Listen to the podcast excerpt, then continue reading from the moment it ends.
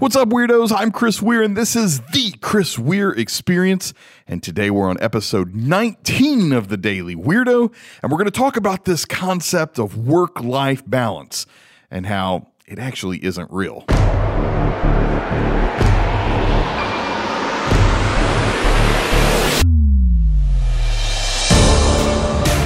So I know I'm going to catch a lot of crap today from especially the motivational type people who are constantly trying to tell us how to find balance between work and life. Listen, when there's two opposing forces with different strengths, whatever that is, right?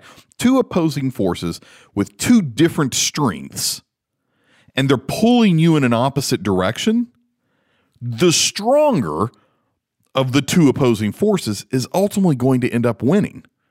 It's common sense, right?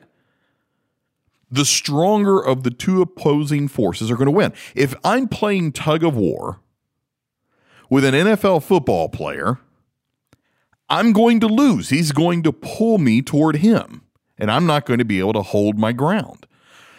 If he falls asleep, I might be able to pull him if he's a lineman, I might not be able to pull him, but you know, I might be able to pull him when he's asleep. So it's not always the same, right? The situation changes.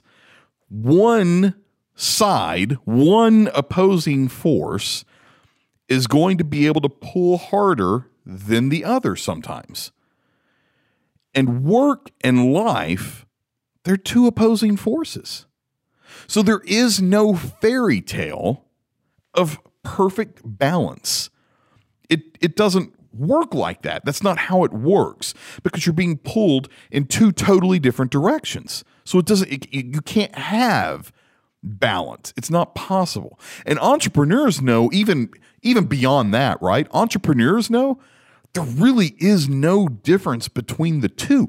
It is such a blurred line between work and life. You get home and you're going to get calls about work. And when you're at work, you're going to get calls about home. There, there, there. The best that we can do is try to find work-life harmony, because there's never going to be a balance. When you're at work, be completely present at work, and you'll win at work. When you're at home, be completely present at home, and you're going to win there too. And you know what? Some days some days work is going to get more of your time, and some days home is going to get more of your time. It depends. It's a trade off, it's harmony.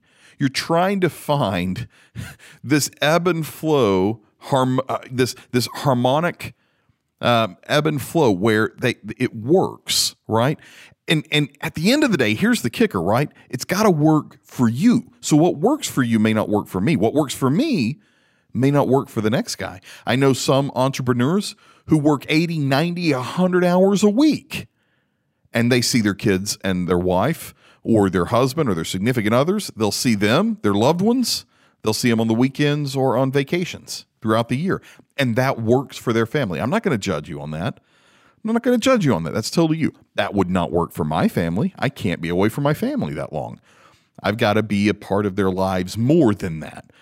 I love watching my daughter do her plays. I love watching my oldest daughter in her swim meet. So I could not do just weekends and on vacations. But some people could, and it works for them. So you've got to find what works for you. But stop trying to chase this fairy tale that there is going to be this balance between the two because there's never going to be the balance. You can only try to find that harmony. I hope it helps somebody. Good luck Go get them, guys.